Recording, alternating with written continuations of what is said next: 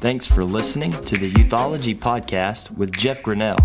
Be sure to check out all of our available resources on Facebook, Instagram, Twitter, or online at youthology.com. Now, let's jump into the podcast. Like, what are the best ways to engage and disciple kids nowadays when it feels like the hardest thing to do is get their time? Yeah, well, I think some of the ideas that just came up here, uh, connecting outside of the church, you know, you can put into practice. Uh, maybe you've heard me say that one of the things that we have got to do better is youth ministry in context. So, what I would say, Nathan, is I think we've we've kind of created codependent students on the youth group and codependent students on the youth service so anytime that you can be in their setting and do discipleship, that's a win. And what I mean by that would be like sitting with um, students one on one, one on twos. And I know for some of you, that's not going to happen here. Some of you can, not all of you are able to do that.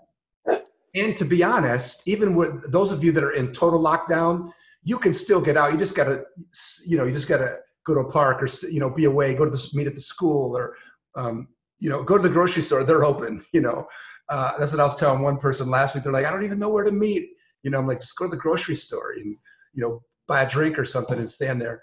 Um, but those kind of settings outside of the, the the church are critical. I think so much discipleship happens outside of the setting because of attention and proximity and what happens is when they when students come to the youth service or they come to church, um, they have all these other distractions around them.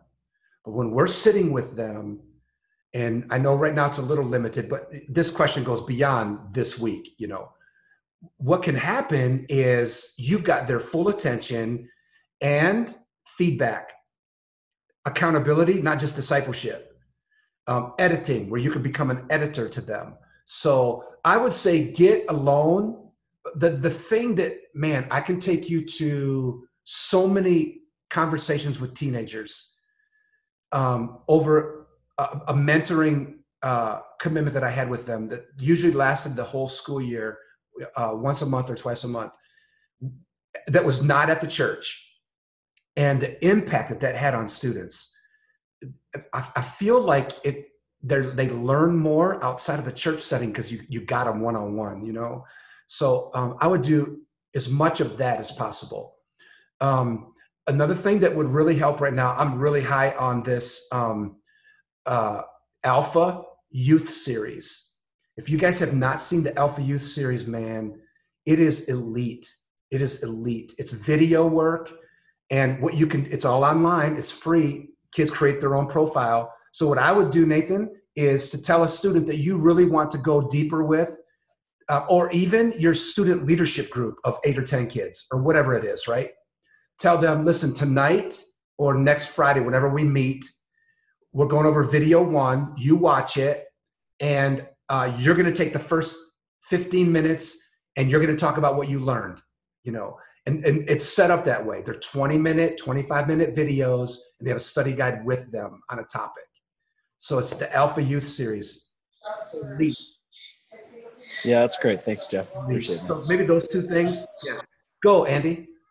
Yeah, uh, I know there's obviously not one youth ministry model that is the best or anything like that. It's all context. But what are your thoughts when you, uh, some of these youth ministries, you think of like Highlands or even Churchome or some of these that Elevation Youth, everything, that it's all groups based and they come together every month or two. We're in the middle of figuring out kind of our future youth ministry model and are really talking through some of it. What are your thoughts? There's some history there. Uh, interestingly enough, you're familiar with the Orange Conference. And, you know, Orange, I don't know, a decade ago, maybe not quite, uh, seven, eight years ago, went to this uh, strongly, this, this model of small group and, you know, man, okay. uh, go, go to, go to youthology.com. And if you type in uh, youth ministry models, I cover that. It, I'll there'll be eight or ten blogs that that I, I give the negatives and the positives to those. I give the history where seven eight years ago churches went to that found out it wasn't working students didn't want just small group all the time and have gone like let me give you a, a for instance river valley um, here in minneapolis that's uh, where i tend if i'm home uh, of the nine youth pastors or so 10 youth pastors I, think six of them went to north central. I've mentored them. I know i know that group okay? Two years ago they went to that small group model went to a you know a sunday night moved everything to sunday night because of you know struggling with attendance and things that they were uh, you know going through and found out within months uh, this is not going to work so but i mean i can get there's more that i can get into if you go that i can help you with if you go to the blog because i blogged on this but let, let me leave it with this too uh, there's strengths and weaknesses in both. So, what I tell people is do whatever you do, do it well. I don't like taking kids out of a youth service setting.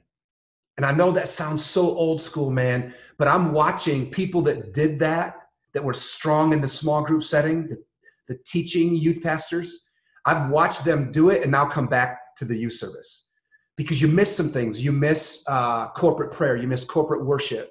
You miss uh, the moving of the spirit. You miss laying on of hands. And, and I know, man, some disciplines don't value that, but students do, man. They're so into the supernatural. You guys know that.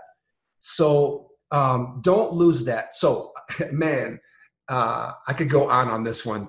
I do feel like students are not now uh, maybe more so now. But at school, they're in they're in small groups all day long, 35 hours a week. They're in small you know groups. Is that what we want to do every time they come on Wednesday night? Then too is just teach them again. So listen, I think theology can be taught and caught. You know what I'm, you know what I'm saying? Um, and I think you catch it. I think you can teach in both settings, and I think it can be caught in both settings. But sometimes, because I've heard the kickback, I, I, spoke at one of the Orange conferences and I brought this whole thing up and I was like, hey, you know, in, in, in the room, the questions were going up, you know, and I was not the most popular uh, session, breakout session person there because it kind of spread too that I was not necessarily against it, but they wanted me to do it anyway because they know where I stood on it. But um, the pushback was, well, uh, you know, we can do worship in the small group too. And, and I would say, okay, yeah, good, good, but it's not the same. Look at the convention worship that you're in. Look at the camp worship that you're in. Is that what you want once a year? You just want that once a year?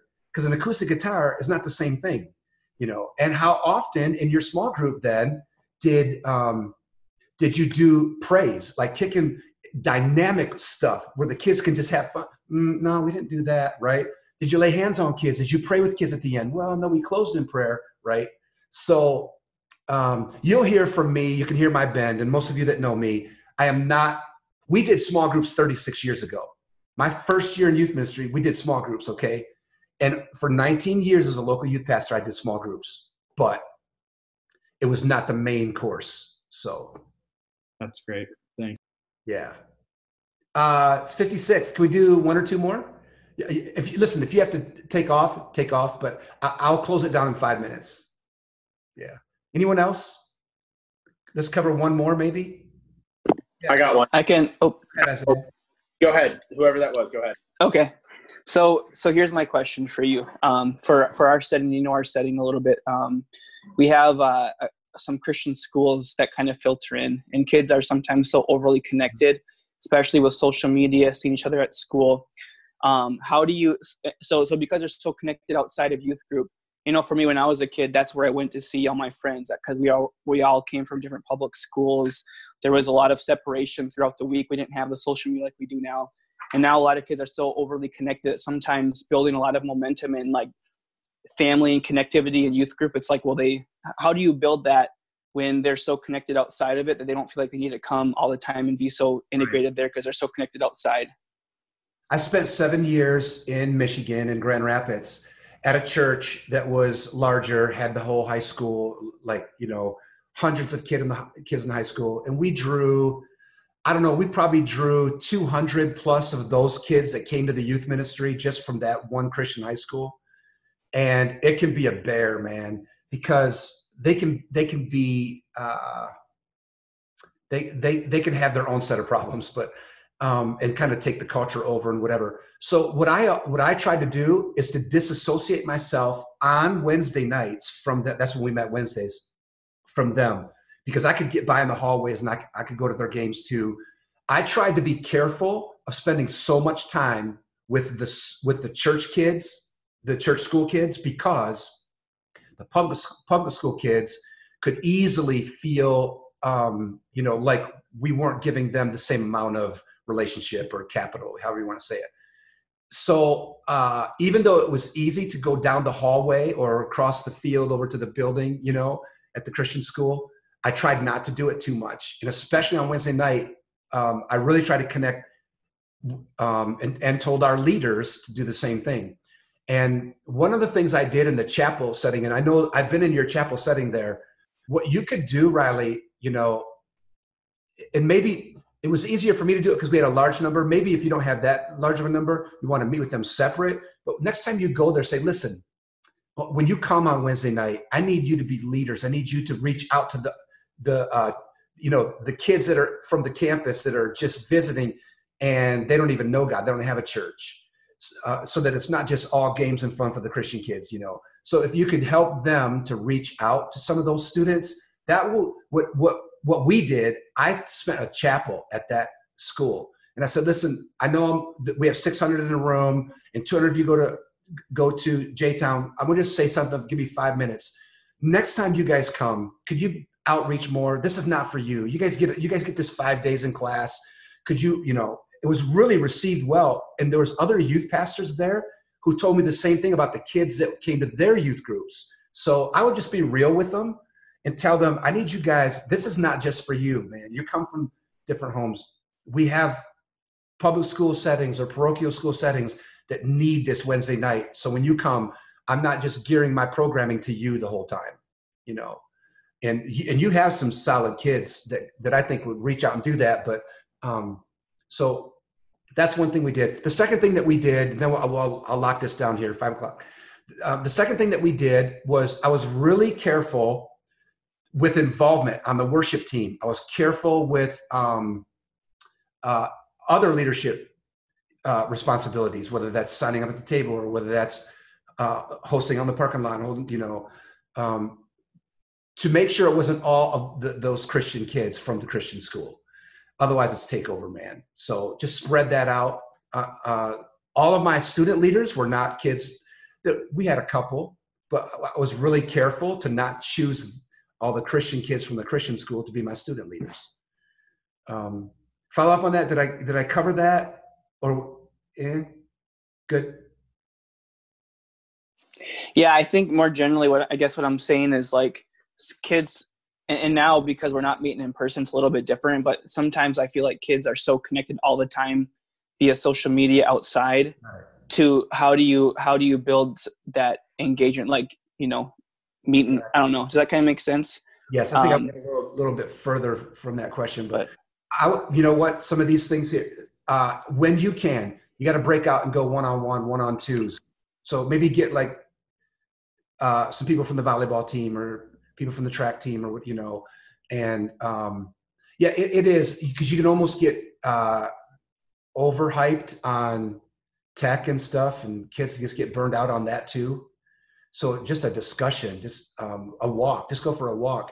I was walking uh, Saturday and uh, here in Minneapolis and saw about four or five teenagers walking together. So I stopped and I asked them how they were doing and all. That was the first time I've been with teenagers in three weeks, man. so getting them away from those things and having a general conversation could go a long way.